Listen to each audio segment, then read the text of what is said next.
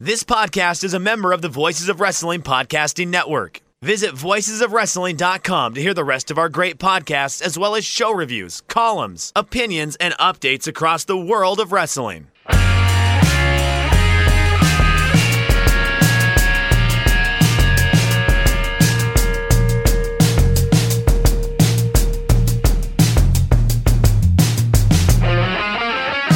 There are some curries that will disappoint you, but today on Curry Talk, we'll talk about a curry that won't disappoint you, not Steph Curry. In fact, Red Curry Hawkins, once again, I have hit it out of the park with my lunchtime choices and my culinary skills. This red curry I am eating right now is absolutely delicious, and I guess it's also time for Shake Them Ropes again. Hi, everyone. I'm, I'm Chris. He's Jeff. How's it going, Jeff? Hi, Chris. Um, yeah. So uh, we've had a day. We've recorded an episode of Shake Them Ropes. Half of our audio got out there. Um, I woke up this morning to find out that uh, that things on the internet that were said about me that aren't true, which is always nice. I'd like to kind of address it now. Um, let's see. Back in around, I would say 2012, maybe 2013 or 14. Who knows? I didn't look at the date of these posts. I went back while I was working at my old firm. I started hanging out on my old hangout of Rec Sport Pro Wrestling over on Google Groups. Well, um, talking wrestling.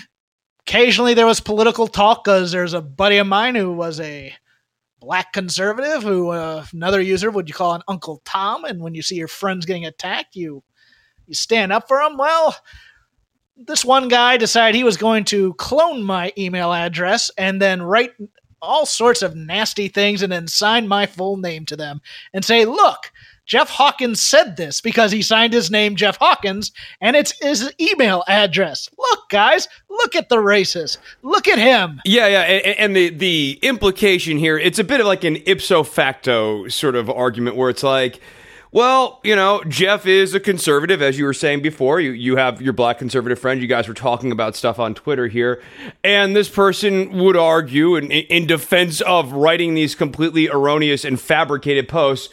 Well, this is the sort of stuff that Jeff might say, uh, but but it doesn't necessarily follow. Just just because there are things someone might say doesn't mean that they said that.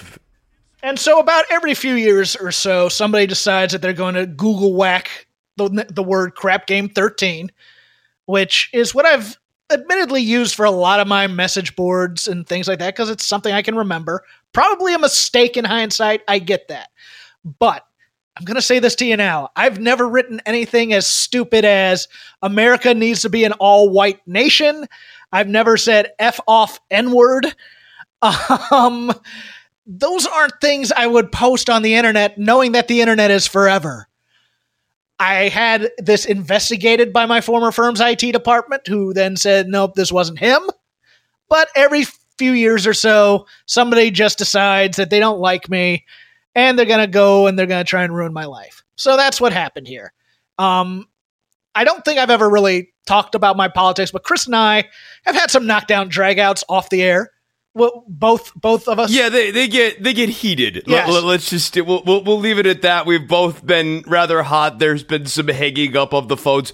We don't agree. We are politically we, divergent. We are divergent on those, but we are still friends.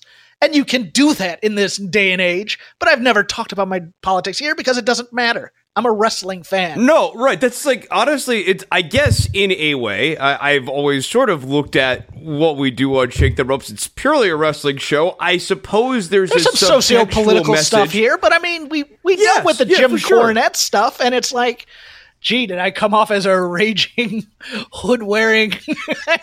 no. Did you come off as the type of person who would make the type of things that are being alleged about you now? Because otherwise, we would have had some sort of weird debate about whether oh that was okay on some level or not, and I would have been yelling at you on the air about it because you know how I feel on that matter. I, I was gonna say, I was gonna say the one thing I kind of hemmed and hawed about, and this was something I brought up on the now lost episode of Shake Them Ropes I kind of I kind of gave Mauro Ranallo's mental condition the short shrift because I thought there might be a little drama attached to it. But you and I both watched this week uh, Bipolar Rock and Roller. And look, I what an amazing documentary I am, that I is. am going to, you know, if I even thought that Mauro might be playing this up for effect. I am apologizing right now if I came across that way at all on the air. I've been kind of in his manic situation. I've been on both antidepressants and antipsychotics in the past. I am no longer on those. I have treated my condition quite well. But at the same time, if it sounded like I was trying to say, well, do you think Mauro's kind of playing this up for effects or to get out of his contract or something? Completely apologize for that if you thought that's how I was coming across. And I thought I might have been. But as for this, this is just character assassination, pure and simple. I apologize if anybody's been, I guess, exposed to it would be the right word to it. Yeah, I was gonna say. I, I mean, like I, they're obviously offensive comments, but they're like not by your hand, so you don't need to apologize for friggin' anything in this case. Um, and and if anything, I guess what I would say to the person who is doing this is, if you think you're helping advance your own political goals or your own political aims by doing this you're not. You're you're setting them back. Being a bad steward of your own political ideology is the single best way to set back your own political I will advances. I will put this out there. If you no longer wish to listen to me because you have now found out that I am ideologically opposed to you I understand that I hope we can be friends again someday, but I understand if you no longer want to listen to this because you view me, I don't know, low character or whatever. You want to do that? That's fine. I, am fine. I love my listeners. I guess I have a problem with that. Then, if you're not going to have a problem with that, I have a problem with that because the whole point of this show, and this is, uh, we got sidetracked here, but th- this to me is an important subtext of the show, which is it's the idea that it doesn't necessarily matter your political persuasion. You can just come and enjoy wrestling. And I guess even more, there is this subtextual theme of the show of liberals and conservatives living together in harmony and just enjoying a thing. Isn't it nice? Uh, Jeff and I are totally the, uh, totally the flower holding types to, to, to, bring this message of peace to the new millennium. Yeah, I know. It, it was just one of those days where I woke up with like 30 Twitter mentions and I'm like, I know I didn't. I, I just basically said I didn't like the Irishman last night. And then all of a sudden, well, see, that's where you get yourself in trouble. but that was, but none of them were about that. I retweeted uh, Ben Miller, who used to write for Figure Four. But you know, about every four months, somebody tries to destroy my life, which is always fun. Somebody did on the Figure Four board as well. You just kind of go, you know what? I'm kind of tired of it, but you get through it.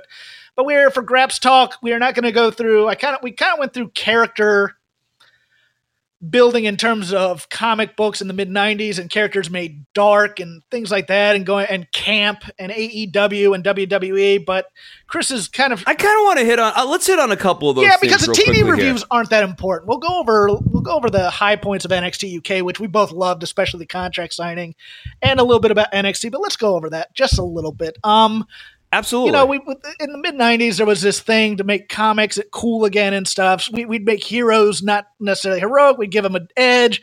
We'd give them a dark costume and stuff. And that seems to be going. You know, Dakota Kai and and and and Bayley's heel turn have made them darker characters. Over on AEW, you have the Nightmare Collective, you have the Dark Order, you have the Blade, the Bunny, and the Butcher or the monocle, the mask, and the mall, whichever you want to call your alliteration things. Um, but it, it's you know, but you were bringing up just camp in general because of the Jurassic Express. And it's like there aren't there. Many- well, I think you can look at the Dark Order as campy as well. I mean, there's the dog food all over the Roman ro- Reigns. Yes. I don't know how you define that as anything other than campy. Yes, the, the, the dog food on Roman Reigns and and how Vince feels builds are kind of like he finds that the grown up builds are things about women slit cheating on other men, which isn't necessarily layered. It's not camp, but it's also just poor. It's it's porn writing for the most part. For the, but yeah, we were talking about character development and things like that. Um, which part did you want to hit on the most? The Jurassic Express point that you had. Yeah, okay. like I, I mean, the Jurassic Express, I think, is a good example of kind of the camp level, and, and I think even the Jericho promo, Jericho's promos they are fun. He is a compelling character. They have gotten into fart sniffing territory where they go on a little long. He's always referencing stuff that he did four or five years ago on that other company. And this is a big AEW problem. Quit mentioning the other company because people are reminded of it the more you mention it. And more importantly, it's not like I live in a world where WWE doesn't exist. But when I'm in AEW world, I need to just be in AEW world. And sometimes Jericho and and his references to other work, uh, it, it, ends up kind of taking me out of that world. But to kind of get back to the Jungle Express here, the Jurassic Express, it, it's Luchasaurus coming in and doing jokey stuff about how he's got a master's degree in medieval history and how he's bucking stereotypes against dinosaurs. Just book the guy like he's a Tyrannosaurus. I'm not saying like make him, you know, have like little T Rex arms or whatever. I'm saying have him tossing people around. Luchasaurus should be one and a half times the wrestler of the average wrestler in AEW. I just I love the thought of the guy with uh, there's something you said in there. I just yeah, talking dinosaur. Why not? Um, yeah, I'll uh. I guess I, I, I, like the Jungle Boy build though of he hasn't won a match yet, so they're gonna have this big match against the champ, and it's a very old school thing that you do. I just don't know if it works in this day and age because they've done this with uh, in the other company with Cedric Alexander, now Humberto Carrillo, and it's like you gotta have a the coming up short build. Yeah. I, I so like I'm with you. I like the beat the clock challenge. I thought that narratively there were a couple of things that fell flat with the Jericho and Jungle Boy promo. One, Jericho keeps going, or "You never say anything, Jungle Boy. You're mute." Whatever comes out of Jungle Boy's mouth right there, even if it's not the first time we've heard him speak, even if it's not the greatest, heftiest promo in the world, whatever comes out of Jungle Boy's mouth right there in that moment doesn't need to be long, but it does need to be memorable. And I can't remember what Jungle Boy's response was to Jericho. And I watched this a couple hours ago, I guess a few hours ago now that we've taped Shake Them Ropes once. But like, it's just, it's not top of mind. It's not memorable. And I also thought they could have done a better job really hitting over the idea that a win for Jungle Boy here is going to be making it 10 minutes. And I, and I, think they will clean it up next weekend and the week after and really make sure to hit that point. But I thought that that could have been hit a little more tightly during this promo. Yeah, no, I, I would agree. Um, you know, just even slapping, I mean, which he did basically. I think he said a few words before that. I think maybe uttered a main event swear word who knows? But uh you know it's it's good. It's just one of those things where we'll have to see and, and wait and uh you know what they do in the aftermath i think is going to really determine his build because i mean they've already blown adam page in a way. The vice presidents aren't building themselves as stars which is so weird to me um, Cody's character is very weird. I, I, I, find him flummoxing as the people's patrician. And, and I kind of think that the big mistake that AEW made, one, it's you know, trying to utilize the vice presidents in, in a savvy way, but then also not keeping MJF a long term babyface who everyone's waiting for the shoe to drop on him becoming a heel. And, and the twist here has to be that time and again, when you think MJF is finally going to go heel, he doesn't. I think they should be building right now. I mean, they can't, the ship has already sailed, but they should be building to MJF versus Jericho. And we really get into this sort of hammy MJF as the face sort of angle, even start to buy into him a little bit as a person and emotionally invest in him. And then you turn the knife. Then you have him stab Cody in the back. I, I think that they they shot their load too fast on MJF. Maybe he fails and then then backstabs Cody so that Cody can never get another title shot so he jumps ahead of the line, something like that. Yeah, no, I, I liked that idea a lot, but again, water under the bridge. Yeah, sure. As this is a truncated version now of Shake Them Ropes, let's just go through uh, NXT UK and NXT and uh, go home. Absolutely. Okay, so I really enjoyed NXT UK this week. Uh, the opening match here with Toni Storm and Killer Kelly, nothing to write home about. the question that you and I were kind of tossing around earlier is Are they turning Toni Storm heel, or is she just going into a tweener status so they can do the patented NXT triple threat special? She's the edgy champion, still a babyface, but determined to be the belt, so or determined to get the title, so she doesn't need friends anymore. It, it's very alpha to me more than heel turn, but you know, I'll I'll I'll entertain a heel turn. Yeah, I think it's I mean, maybe they're just leaving themselves with open options. She came out in all black this week. Uh, I mean, but she did wrestle Killer Kelly for whatever wrestling Killer Kelly is worth at this point. Uh, but then, you know, she slaps away Piper Niven's hand. Piper feels like such a solid baby face that any sort of engagement with Piper that's negative is going to come off as kind of heelish.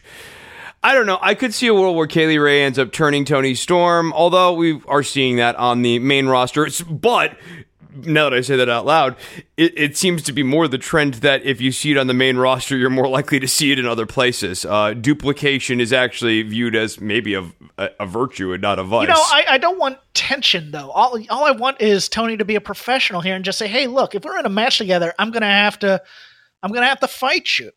But it doesn't need to be the you know they love in both companies doing these shaking hands you know, as if it's a show of respect and then pulling in someone real tired. Ooh, you know, and it's like, I don't need that. I don't need the melodrama. I just need both to be competent, nice people who are friends, but they have diverging interests. That's all. Then these next two matches, we had a lot to say about them earlier. I think I still got a lot to say about them because one, I enjoyed both these matches, but two, they both were they're interesting. So let's let's start with the hunt here. So the hunt faced the outliers, who are Riddick Mox and or Riddick Moss, and the now rebranded Dan Matha, who is known as Dorian Mak, M A K. Makes no sense. Where are they getting? Where do they get these there? There, has to be a name so, generator so and like yeah, thing. there has to be. I swear they have a they have an app that is crapping these things out. They're so bad. But they they uh, they debuted the outliers without Robbie E, who's going by Robert Strauss, I think is the name that he's going by as a manager. So it's not really the package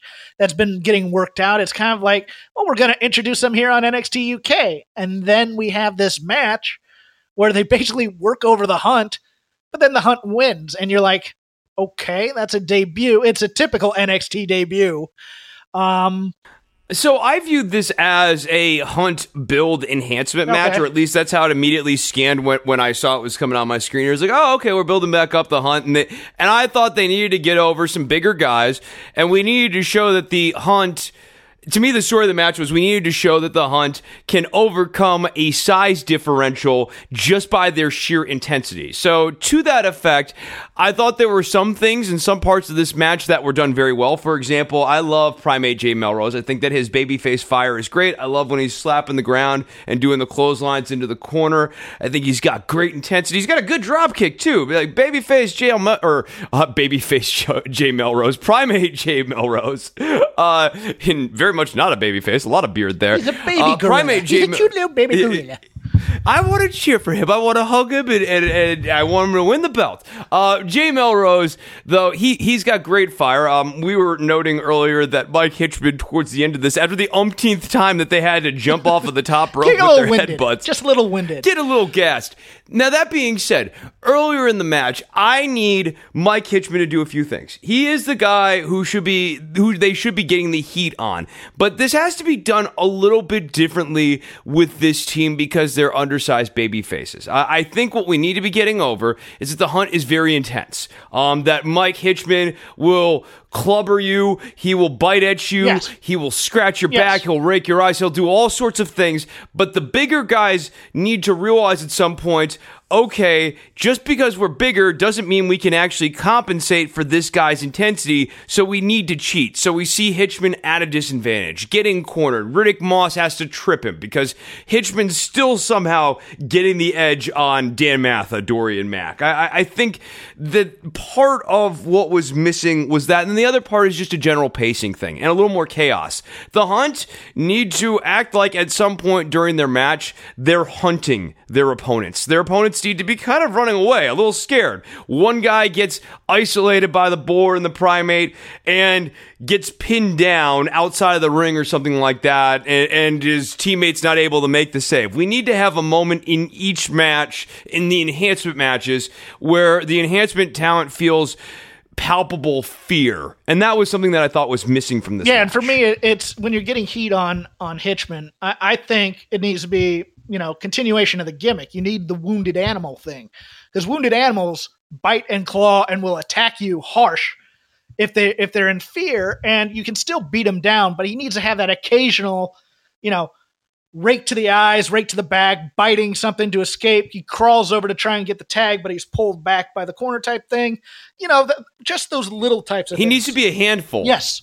He still needs to be fighting and fighting and fighting, even though he's getting beat down Because of his size. He's the perfect guy to get the heat on on this team. Agree with you. Sorry, completely. But yeah, no, I, I, I enjoyed this match for what it was. You know, four headbutts in a row. it's starting to get winded there, my man.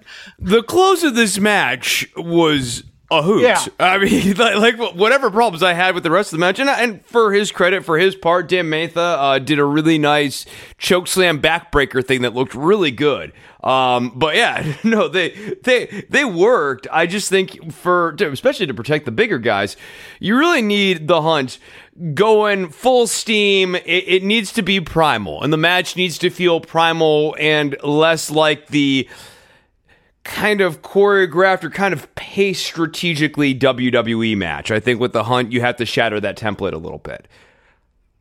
Up next, we had Jordan Devlin versus A Kid. And I gotta tell you, this, I, I didn't see this storyline coalescing into this beat. And and when I realized the story I was getting, I, I was very, very narratively satisfied. So for the last few weeks here, we've been building up A Kid. He had the match against Jack Starz that he won, then he won the countout victory against Kassius Ohno.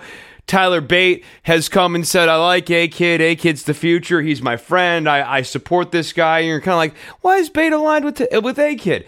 And it makes sense now because A Kid's going to have this match against Jordan Devlin, and Jordan Devlin is going to use A Kid kind of like the way uh, Dolph Lundgren's character in Rocky Four uses Apollo Creed to send a message to Rocky. If he dies, he dies. just- Yeah. If he dies, he dies. Yeah. If I if I stretched his knee out, I stretched his knee out. I I loved this. I thought that the end of this match where Devlin is just contemptuously kicking a kid in the head. Um, you mentioned earlier Nigel and Nigel putting it over on commentary. I thought Nigel and Tom, for their part, were really good and engaged throughout the entirety of this show, but particularly during this match. I, loved everything in this match. I thought this was a really strong match. I agree. I, I really liked uh, I liked the flexibility of A Kid. I was very impressed with that. And yeah, the, the the the touch that made it the match for me was uh, even Nigel being kind of sickened by by uh, uh, uh, God, I can't remember his name all of a sudden. Jordan Devlin. Jordan Devlin's offense and going, wow, he's being too brutal here. Maybe somebody needs to stop this. I, I it, in in rare moments, it's good, and especially for an undersized heel being devious like Devlin, it's really good and really effective. As opposed to they love doing this with big guys. They love saying, "Oh, look at the carnage that this big guy is."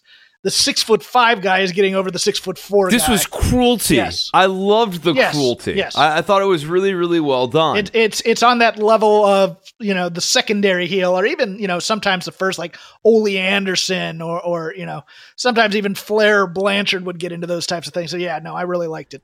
After that, we went backstage and skipped ahead about two months in this Jazzy Gabert and Jinny angle where now Jinny is sort of openly throwing shade on Jazzy Gabert. I, I just, I, I don't, I mean, this is where the story has to go. I just think they're rushing it. Yeah, no, I, I would agree. I, I think that that ending look should have been more of confusion rather than anger that somebody touched her. But other than that, I liked the promo quite a bit. Yeah, I think we were subtextually sending the message so well a week ago that her actually like wiping off her own arm just felt a little bit performative to me. Um, but then after that, on my television screen came something that got me pacing around the room, working circles into the carpet, up the stairs, down the stairs.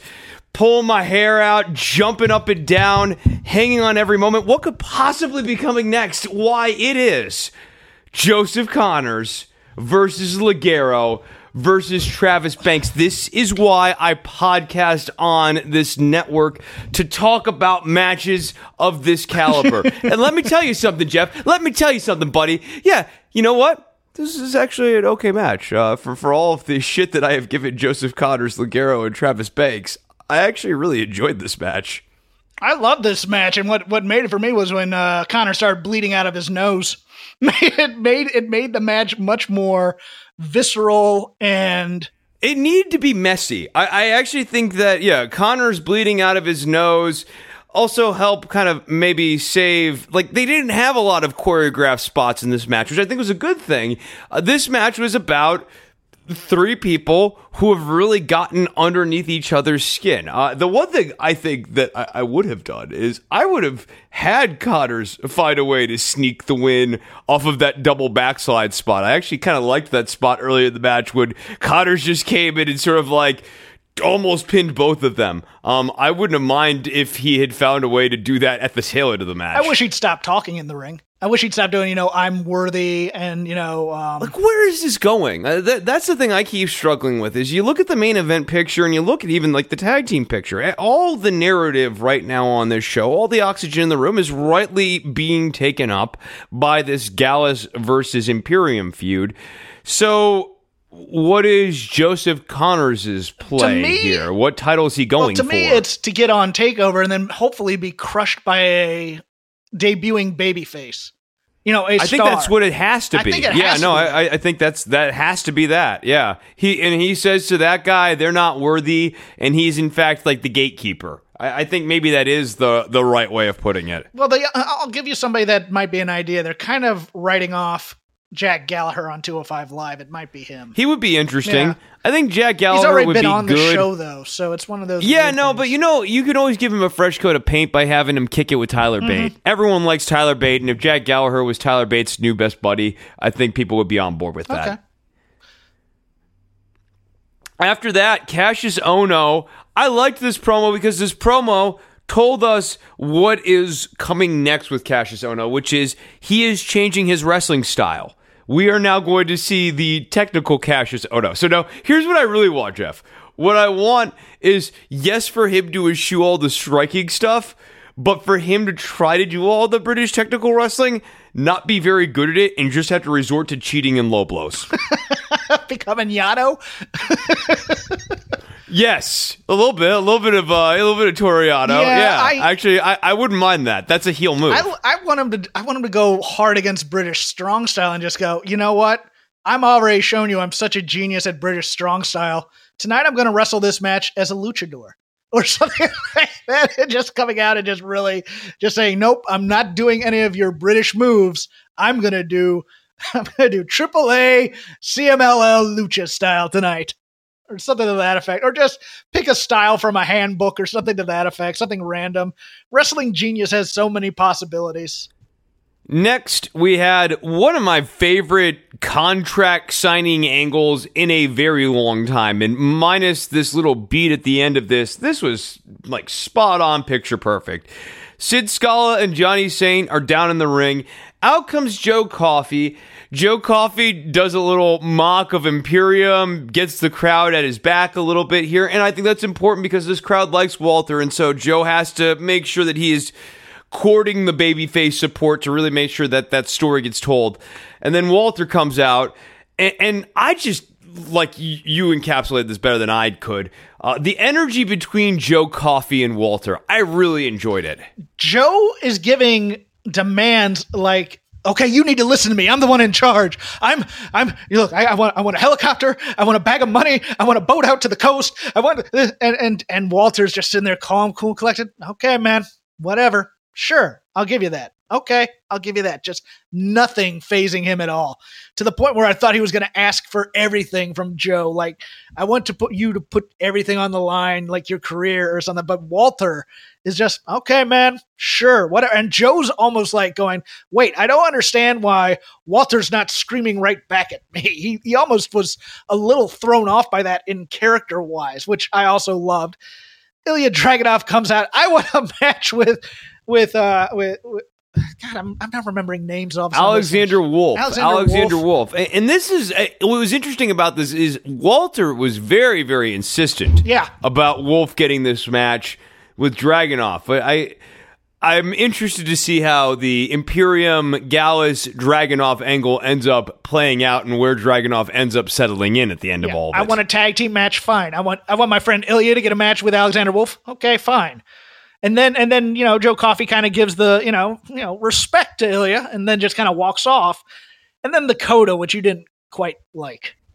No, I, I don't like this because the whole point here is Joe Coffey goes I can't speak for Ilya Dragunov. He doesn't run with us. He's his own man. Eh, there's a lot of Joe Coffey showing Ilya Dragunov respect. Dragunov comes out. Dragunov does Joe Coffey a solid, gets Joe Coffey the title shot by agreeing to the match with Alexander Wolf. Joe Coffey leaves the ring, walks down the entryway. Ilya Dragunov standing outside, looks over at Ilya Dragunov, and they give each other the you're cool, bro. Like, like, all right, yeah, respect sort of look. And then afterwards, Walter launches the ambush on Ilya Dragunov. And this is done 10, 15, 20 seconds after Joe Coffey has walked back through the curtain. So I don't think that Gallus in total should have come down and made the save. I don't think that Imperium should have been run off. I have no problem with Imperium getting the upper hand after this, but I do think that Joe Coffey needs to be back there and taking his lumps along with Ilya Dragunov, unless the long term story here is to show why Ilya Dragunov is selling out Gallus. Yeah. And it's kind of almost anticipating the reset from from Gallus being cheered baby faces a little too quick for my liking. Yeah, no, like let us get into the idea of Joe Coffey as a babyface in no small part, dude, because we had to cruise for several more weeks until this title yeah, match. Yeah, it's it's almost right before the Rumble. So I mean, we have three or four weeks. We don't need to be saying, "Oh man, you didn't have my back out there." Why is that? Well, I mean, no, I need to be buying full into Joe Coffey. I, I need to go into this title match enjoying cheering for Joe Coffey because he's entertaining and you, you, you kind of just you're buying into the and guy. Especially because you, of you the like last that he time, likes his brother. Yeah, yeah. The last time they fought, Walter just killed him. So I mean, yes, kinda, right. You, and I, I, like that they played that up in the promo too. I, I like the sort of like the wraparound storyline angle here of Joe Coffey got humiliated by Walter, and I, and I think that they need to lean into that more. That that Coffey is trying to get his dignity mm-hmm. back, mm-hmm. and it's really important to yeah, him. Yeah, exactly. All right, so let's get into NXT US. Uh, what what notes do you want to hit on here? Uh, we'll just go go through it real quick. Uh, Killian Dain should have crushed somebody else versus getting a win back over Pete Dunne. They should have just separated these two for a few weeks let it build. I can't tell you what Killian Dain's character is still after all of this. He's just the big burly angry guy who likes beating up people. I mean, you, you had your choices of just about anybody you could have brought out here for the surprise. I get you want to have a nice long match here, but you know, Pete Dunne is at a certain level where he wants to be challenging for titles, and now you kind of have to put the brakes on that as opposed to just continuing to to build the anticipation. I, I really it felt 50-50 to me. Uh next we had the new rebranding of Kushida. He says leave me alone. He's a family man and his bark is much worse than his bite. Uh, I get that. you like that? I get that reference. Yeah, all right, cool.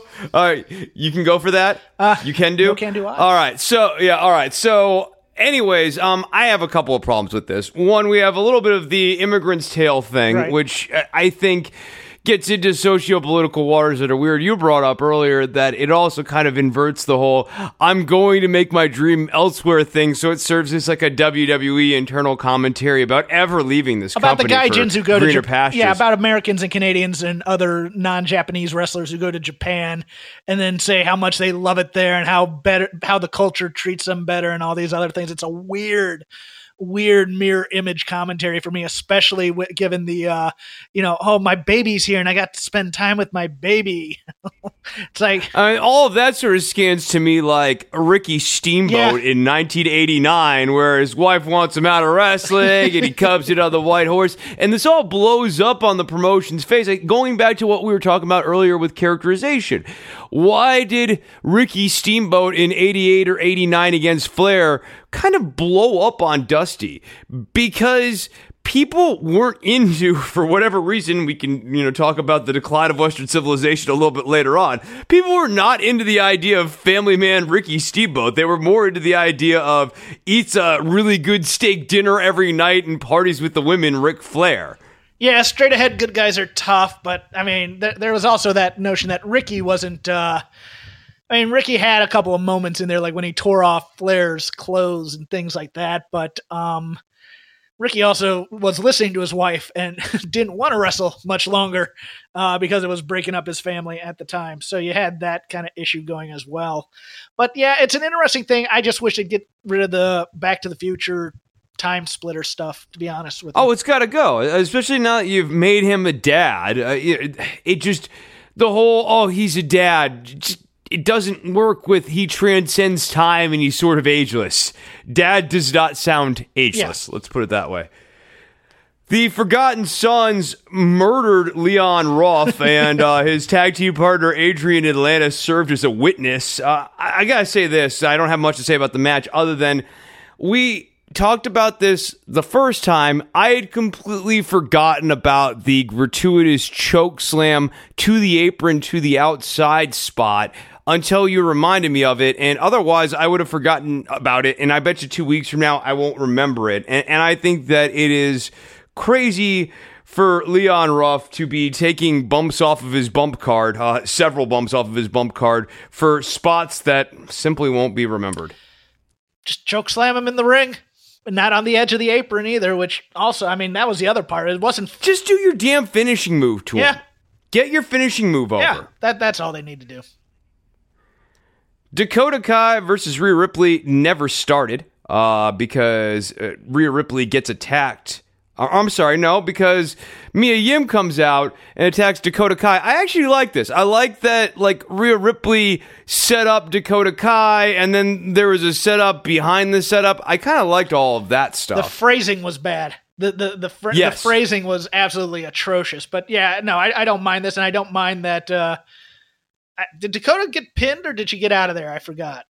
it never started. Okay, never yeah, started. she Yeah, no, she needs she yeah. needs to get out of there. I like that she I like that she threw the knee brace at her. I mean, that's a, that's a weird, cool, vicious thing. And yeah, no, I'm looking forward to this feud. Uh, to wind it back real quickly here, Shayna Baszler versus Xia Li. Yes. Uh, there were a few missteps in this match. One, I think that when Xia Li is facing someone like Shayna Baszler, particularly this type of match, Shayna Baszler needs to be taking some of these kicks from Xia Li and bumping all over the place, Mr. Perfect style, in and out of the ring. Uh, these kicks are hit, kick, connecting with so much power that is sending her tumbling over the ropes in a believable way.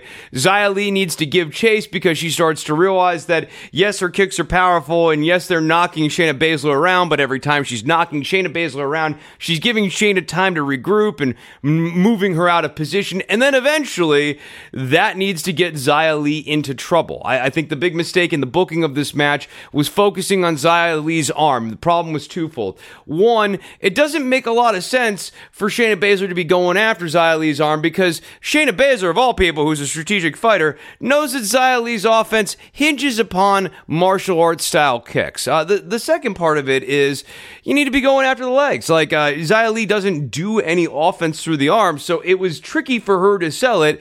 And instead, in order to sell it, she had to go back to her horrible, horrible palm strikes, which should be illegal in at least 20 states. For me, it was the dance fight choreography where, you know, you sweep the leg, she jumps, and then she ducks over a high kick, and then, you know, and you turn around, you grab the arm, arm bar, you know, that those types of things. there weren't enough kicks. Just either. have her- I, I- I will say that. have her be brutal, have Shayna think she bit off too much that she could chew. Shayna pulls a, a Zbyszko, stalls a bit, and then through the stalling eventually gets the upper hand. Um, I did like the beatdown afterwards, and I like the beatdown of Rhea afterwards. I think you need to take her down a peg because she's a little bit too powerful after that War Games. Yeah, absolutely. I think with Rhea Ripley, the important part of characterization, let's see if they stick with it, is the idea that Rhea's greatest asset, and also the thing that makes her a heel, uh, but really one of her defining traits, is overconfidence confidence bordering on overconfidence, overconfidence bordering on ego, kind of yeah. flirting in between those things. Rhea Ripley needs to always come off as having an elevated sense of self. That's what her intro or her entrance gives off that vibe, and that needs to be moving through the character at all and times. And that also so, that also no, ties like in that. her baby face persona with her heel persona as well, which makes it. Cool. I agree. Yeah. yeah, it becomes a nice little through line, and it also gives you a nice little pivot point for when she becomes a heel again. If you want to make her a heel again, you you have that ego start to take over. That overconfidence moves into just pure ego. Next, we had Matt Riddle versus Kassius Ohno. I, I was confused why we were doing this match again. uh, to reintroduce Ohno, I think, because he's going to be basically the UK representative, or at least for now. They they wanted to do the promo about when worlds collide because there's not going to be a takeover until February. Yeah, yeah, it's true. Yeah, right, right, right. Yeah, so that they have to get that in somehow. You know, sure, I mean, look, sure. We, we, both saw the Evolve Ohno versus uh, hero. I match. think Ohno needed to win that match by countout though, yeah. I, which also would have been a nice way for him to get back that countout loss to A Kid. Like for him to be able to finally quote unquote have one up on Matt Riddle, and he starts gloating about how he's now three one against Matt Riddle, and any day he's going to even up the odds. He wants a best of seven against Riddle because um, he's three one now. Uh, I, I think yeah, there there are opportunities. Kushida has a match against Cameron Grimes this was a little bit perplexing to me for a couple of reasons. One, I didn't realize that you could attack someone on the way to the ring, go hit my music, they hit your music, and then it's a match. And I, I, will give commentary credit; they did a nice job, sort of selling the absurdity of this situation. But I also found this a bit flummoxing because just last week we had the repackage of Cameron Grimes, and Cameron Grimes. It felt like they were building him, so it was weird to have him lose to Kushida right here. Don't have a problem with Kushida getting a win. I just am surprised that Cameron Grimes got the loss. Yeah, I, I think they're going to basically do kind of the over over confident heel thing where I wasn't ready type of thing, and he'll get another match and he'll be more competitive the next time. Maybe he steals a win with Kushida. Maybe even yeah, he steals the win. Yeah, yeah. and then they go oh, back yeah, this and forth. could be the start of a series. Yeah, I, yeah. I can see that. Um, loved Kushida's play to the back, mouth agape. I can't believe he did that to Raul Mendoza. Type of look. That's Raul Mendoza. You can't you you can't just do He's that. He's a favorite Raul of Shake Them Ropes. How dare he do that? No, I I liked that for what it was. It, it gave uh, Kushida, part of Kushida's issue also is he just hasn't been showing a lot of emotion uh, of late. They kind of play him as kind of a little bit of a um sadistic baby face, you know, with the small joint manipulation and things like that. So I, yeah, I, sure, I dug sure. that. Um, but yeah, no, I like Cameron Grimes a lot. I'm looking forward to them having a much longer competitive match. And then let's close it out by sort of discussing the state of the Undisputed Era and this main event with Keith Lee, Tommaso Ciampa, and Dominik Dijakovic. So I think coming out of War Games, not enough has been made of the setbacks that the Undisputed yes. Era had. Yes, they were quote unquote successful in the brand warfare, the all important brand warfare that you've now forgotten about two weeks later. But they came up short at War Games in, in that match, and that's a problem. They should be acting a little bit like the insecure, territorially insecure animal peeing and marking all over the place, making sure to leave your mark on the walls, so to speak. They should be on crutches. They should have bandages. Bobby Fish should be in a body cast, getting wheeled around at this point. And they should be talking about the setback of Bobby Fish. That really should have been a, a major sticking point this week, and, and, even more of a point of insecurity. I also think that you know, at, at the end of the day Finn Balor, especially given the injury to Bobby Fish, should just be part of the undisputed era to keep the continuity of the four guys going. Yeah, it's it's one of those things where you want to see the reset of the undisputed era as crafty using the faction to their advantage type of thing to get revenge on this humiliating defeat that they just had. And instead, they're coming out cocky saying, We are the NXT. We won at Survivor Series. I understand that thinking, but at the same time, I think play the Undisputed Era within the NXT universe versus the main roster universe, so to speak. And just just have them go, hey, okay, we're the bad guys. We got defeated. Let's regroup. What's our next plan going to be rather than just continually coming out and going, we're the best, we're the best, we're the best. Look at us. We have all the gold. I mean, you go, hey, we have all the gold for a reason. And then you you kind of build the story on there and give it a few more layers. Um, lastly, the the image of of Keith Lee coming out out of the depths of the ocean to choke slam Finn Balor you were not a fan. I was more of a fan. I like this build of Keith Lee. They're getting very dependent on the GIFs, yes, Jeff. Yes, like it's it's their new gimmick for Keith Lee, and, and I think the the trick to being gifable or gifable or what however you want to pronounce it, I don't really care.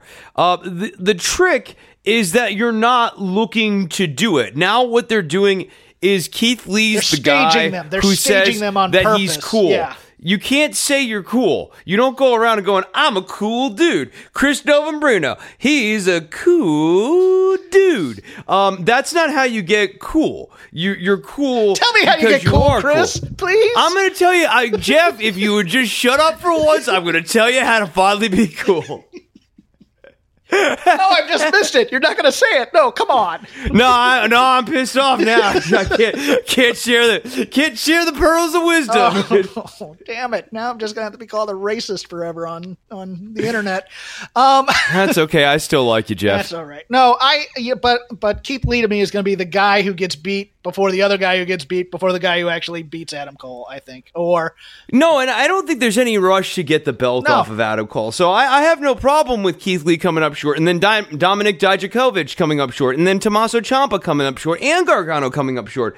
I honestly have no problem with all four of them coming up short over the course of the next year because Adam Cole is a great guy to have all of those people chase. And also, you can have the Undisputed Era lose the titles and build narratives around the idea that Adam Cole really thinks all of this is ultimately about him anyways. And, and the only way you're going to be able to do that is show the, the rise and then the fall of the Undisputed Era.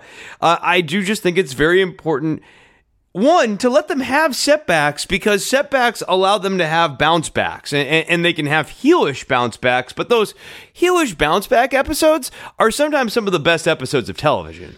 We apologize for this episode being a bit truncated but this is our second attempt at it of the day. You follow me at crap game 13 you can follow him at chris novembrino. You can follow the show at shake them ropes. Plug for me i'm on steve kaufman's youtube channel match uh, uh Match Monday or Match of the Week Monday or something to that effect. Uh, Google it in. You'll see me in all my uh, all my glory talking things like Toru Yano versus Jon Moxley. Uh, Chris also does a variety of podcasts, as he has alluded to earlier. Uh, Chris, tell us about what you got this week. Yeah, okay. So on Tuesday on this network here, Voices of Wrestling, uh, I believe uh, we'll be out at 9 p.m. Central Time. That's definitely that's definitely a technical time.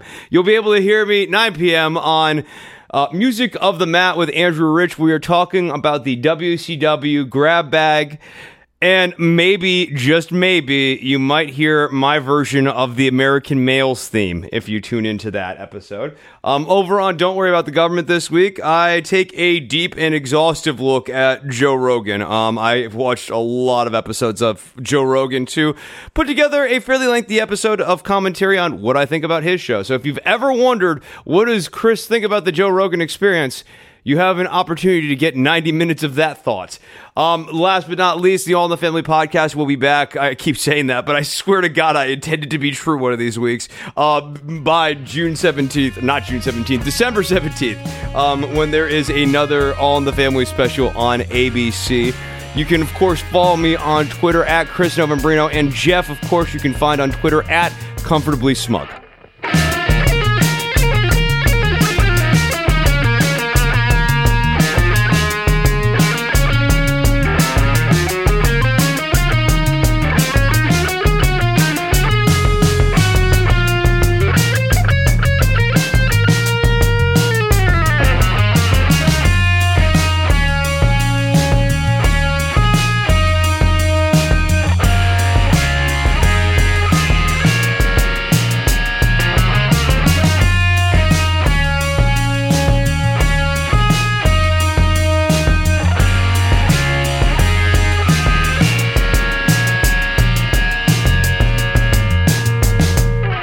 I'd say the best part about editing is looking out and seeing the smile on children's faces. Christopher Novembrino. Oh, yes, I think so much has been lost in modern editing. I, I look back to the real pioneers of editing from the 60s and 70s, back when people had to edit with their hands. And it's just, it's something that's lost in the craft today. Yeah, I'm calling in because you say you've edited hundreds of these shows, but they're all kind of lousy still. So what's up with that? Are you Hey, caller, caller, caller. Hey, stop talking for a second. Are you listening up? I'm not the idiot. You're the idiot. I disagree. I think you are. All I did was get one little end of one sound wave wrong and it didn't line up with the other thing, and then everyone's telling me I'm not any good at this. Enjoy all your favorite sports like never before at BetMGM. Sign up using code CHAMPION and receive up to $1,500 back in bonus bets if you don't win your first bet. When you register with BetMGM, you'll get instant access to a variety of parlay selection features, live betting options, and the best daily promotions in the business. And with BetMGM at your fingertips, every play and every game matters more than ever. Remember to use code CHAMPION and receive up to $1,500 back in bonus bets if you don't win your first bet. Place your money line, prop, or parlay bets with the king of sportsbooks today. BetMGM and GameSense remind you to play responsibly. See BetMGM.com for terms. 21 plus only. Virginia only. New customer offer. Subject to eligibility requirements. Rewards are non withdrawable bonus bets that expire in seven days. Gambling problem? Call 1 800 Gambler. Promotion, promotional offer not available in Washington, D.C. Say goodbye to your credit card rewards. Greedy corporate mega stores, led by Walmart and Target, are pushing for a law in Congress to take away your hard earned cash back and travel points to line their pockets. The Durbin Marshall credit card bill would enact harmful credit card routing mandates that would end credit card rewards as we know it. If you love your credit card rewards, tell your lawmakers hands off my rewards. Tell them to oppose the Durbin Marshall credit card bill.